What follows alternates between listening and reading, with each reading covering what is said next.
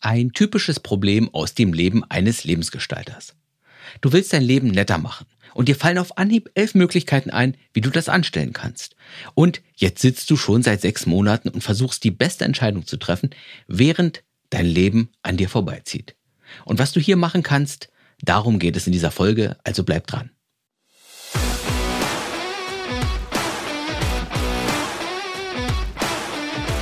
Moin und hallo, willkommen hier im Podcast Mein Leben, meine Regeln, wo es darum geht, wie du dein Leben lenken und steuern kannst, damit du öfter morgens aufstehen kannst und sagst, hey, ich liebe mein Leben.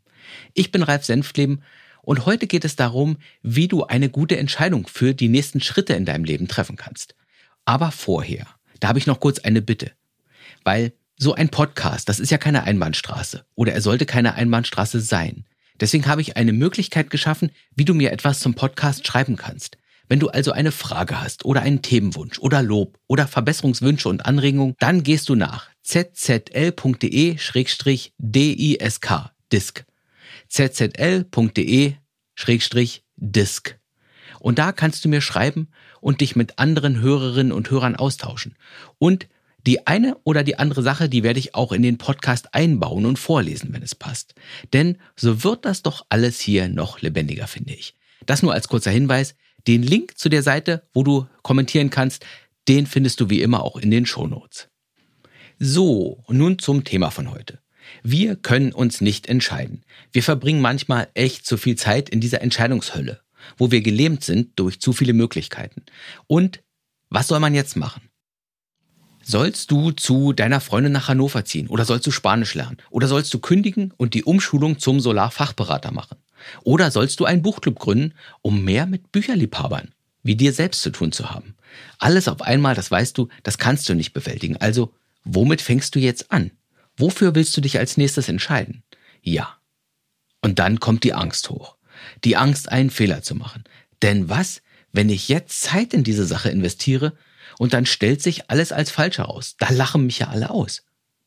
Und deswegen überlegst du hin und her und hin und her und der Druck im Kessel, der steigt, weil du ja weißt, dass du endlich langsam mal zu Potte kommen solltest.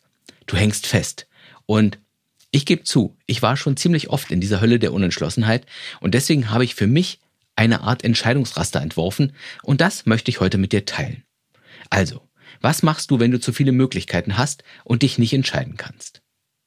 Also grundsätzlich gilt erstmal eines. Verabschiede dich bitte von der Idee, dass du vorher wissen kannst, was die beste Entscheidung ist. Du weißt nicht alles, was es zu wissen gibt. Und die Welt, die kann sich ja morgen in diese oder in die andere Richtung drehen. Und dann sieht deine tolle Entscheidung plötzlich nicht mehr so toll aus, weil die Umstände sich geändert haben. Und da kannst du einfach auch nichts machen. Das kannst du nicht vorhersehen. Und damit musst du eben umgehen. Du musst akzeptieren, dass du nur eine gute, nur eine überlegte, aber niemals eine 100% sichere Entscheidung treffen kannst, weil es so eine Entscheidung eben nicht gibt. Wir wünschen uns das, auf jeden Fall. Ich wünsche mir das auch. Aber hier laufen Wunsch und Wirklichkeit nur einmal meilenweit auseinander. Und was hier hilft, um das Problem abzufedern, ist tatsächlich öfter und schneller zu entscheiden weil du so schneller Erfahrung machst und so schneller dazulernst und so in Zukunft tatsächlich klügere und bessere Entscheidungen treffen wirst. Jede schlechte Entscheidung ist das Fundament zukünftiger guter Entscheidungen. Und was dir auch hilft, ist die Größe deiner Entscheidung, deiner Expertise und deinem Fachwissen und deinen Erfahrungen anzupassen, die du in dem jeweiligen Entscheidungsbereich hast. Denn je weniger du dich auskennst und je mehr dich nur ein Gefühl in eine Richtung zieht, desto kleiner sollte deine Entscheidung sein. Du kennst die Frau oder den Mann erst seit drei Monaten, also zieh nicht leicht zusammen. Du hast noch nie als Coach gearbeitet, also unterschreib nicht gleich einen Zehn-Jahres-Vertrag.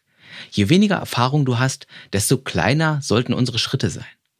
Der Vorteil ist auch, bei kleinen Schritten und bei kleinen Entscheidungen, da merkst du eben auch schneller, ob die Sache eine gute Entscheidung war. Und du lernst eben schneller. So, das erst einmal vorausgeschickt als Präambel sozusagen. Und nun die Möglichkeiten, an denen du dich für eine gute Entscheidung entlanghangeln kannst. So, Möglichkeit eins für eine gute, kluge Entscheidung. Wähle etwas von der Liste deiner Möglichkeiten, das dich stärker und fähiger macht, egal was sonst dabei herauskommt. Wenn in einer Möglichkeit für dich sozusagen Potenzial zum Wachsen, zum Lernen und zum Entwickeln ist, dann ist die Möglichkeit per se gut. Dann kannst du nichts falsch machen. Das ist die erste Möglichkeit. Wähle etwas mit Wachstumspotenzial für dich. Und die zweite Möglichkeit, wähle die Möglichkeit, die am ehesten zu deiner augenblicklichen Verfassung passt. Und mit Verfassung, da meine ich jetzt, wie viel Energie und Tatkraft spürst du gerade? Wie viel Stress oder wie viel belastende Dinge gibt es gerade in deinem Leben? Wie viel Zeit kannst du in deinem Alltag freiräumen, um an deinem nächsten Lebensgestaltungsziel zu arbeiten? Wie viel Geld hast du übrig, um dein Lebensgestaltungsziel zu verwirklichen? Wähle also das Ziel, das am besten zu deiner Verfassung passt. Das ist die zweite Möglichkeit. Möglichkeit Nummer drei, um eine kluge Entscheidung zu treffen. Wähle das Ziel, vor dem du am meisten Angst hast. Ja, das klingt erst ein bisschen kontraintuitiv, aber so richtig produktive und tatkräftige Menschen, die fangen ihren Tag oft mit dem schwersten und mit der angsteinflößendsten Aufgabe an, weil du es dann hinter dir hast. Weil du es dir dann gezeigt hast, wer in deinem Leben die Chefin oder der Chef ist. Weil es von dann an alles einfacher wird. Und so so ist das auch mit Lebensgestaltungszielen. Wenn du das schwerste und das angsteinflößendste Ziel wählst, dann wird danach alles einfacher.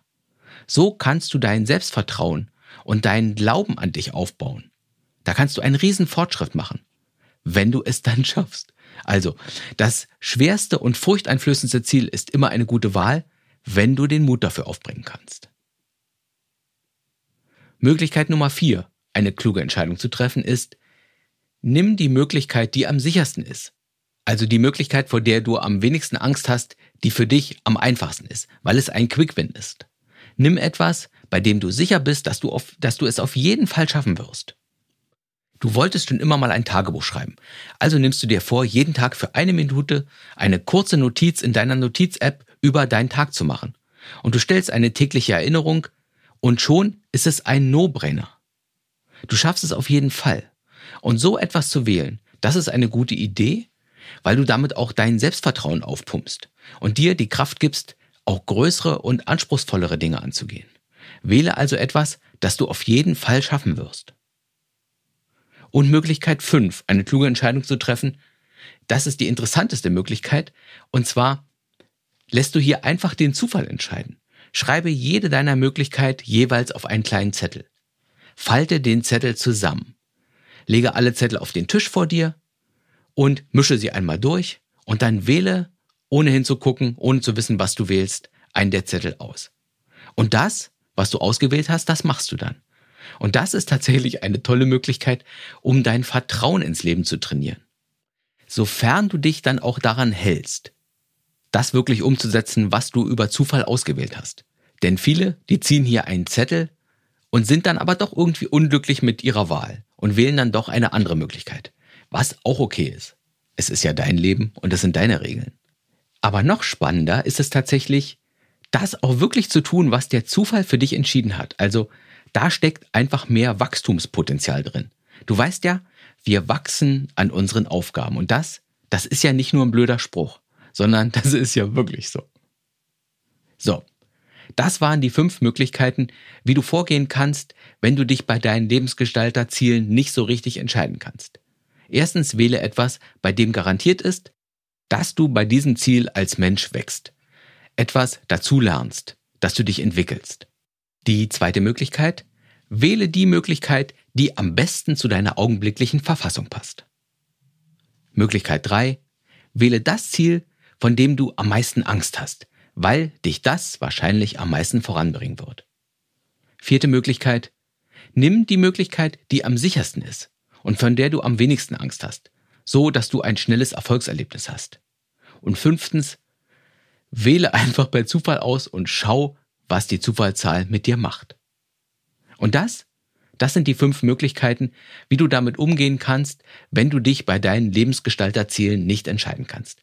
Und falls du jetzt sagst, dass du ja gar keine Lebensgestalterziele hast, dann einfach mal schnell hinsetzen, Stift und Papier nehmen oder die Notiz-App auf deinem Handy aufmachen und dich dann fragen, wie du dein Leben besser machen kannst. Im Beruf, in deiner Freizeit, in deinen Beziehungen, finanziell oder auch lebensfreudetechnisch.